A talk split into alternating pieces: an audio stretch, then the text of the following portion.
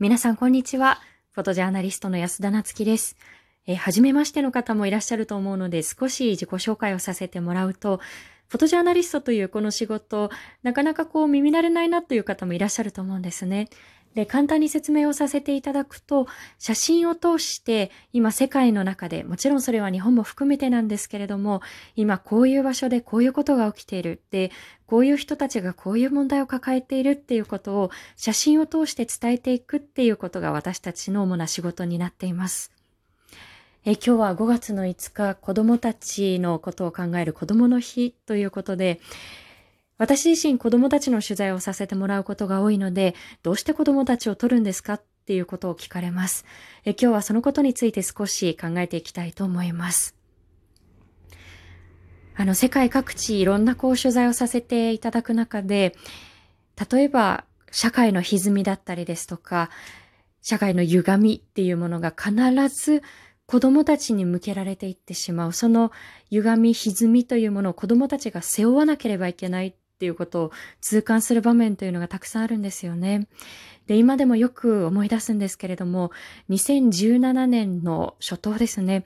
イラクの北部を取材していたんですけれども、その時はまだ、いわゆる過激派勢力であるイスラム国と呼ばれる勢力との戦闘が激しい時でした。で、救急病院の中に足を運ぶと、次々とこう、傷ついた子供たちが運び込まれてくるんですよね。で、その周りで良くなってほしいっていうことで、祈るような声を上げているご家族の方がいらっしゃって、で、正直、どうしたらいいのか、体が動かなくなりそうな時でした。で、そんな時に一人のお父さんがつかつかっと私の方に進んできて、私はこんな時に写真を撮るなっていうふうに言われると思ったんですよね。で、そしたらそのお父さんが、こういうふうにおっしゃったんです。こういうふうにおっしゃったんですよね。お前ここにいる子供たちが兵士に見えるか？スナイパーに見えるか？って見えないんだったらちゃんと写真撮って帰れって。で、あ、そっかって。私にはここで写真を撮って伝えるっていうことしかできないんだっていうふうにその時になって初めて体が動いたんですけれど、それでもやっぱり疑問は絶えなかったんですよね。なぜこういうことが起きるんだろう。なぜ子供たちが巻き込まれなければならないんだろう。で残念ながらその病院でも次々と亡くなっていく子供たちがたくさんいて、で、そうした子供たちだったら親御さんたちにとっては、自分たちではなかなか声が上げられないけれども、その声を託す最後の手段として自分たちのカメラの存在があったんだっていうことを痛感しました。で、このなぜ、なぜっていう疑問を皆さんと一緒に考えたくて私はこの取材を続けてきたなというふうに思っています。で、こういう取材を重ねてきて実感するのは子供たちって社会の指標だなっていうことなんですよね。